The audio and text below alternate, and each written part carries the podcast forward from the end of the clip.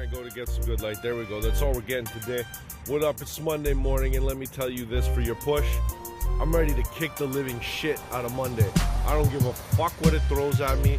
I'm gonna fucking kill it. I'm gonna put in a chokehold, fucking full Nelsons, Boston crabs, off the top rope, everything. I'm going full WWE legit styles on Monday, and I want you to as well. So go out there, slay your fucking day, be the champion that you are.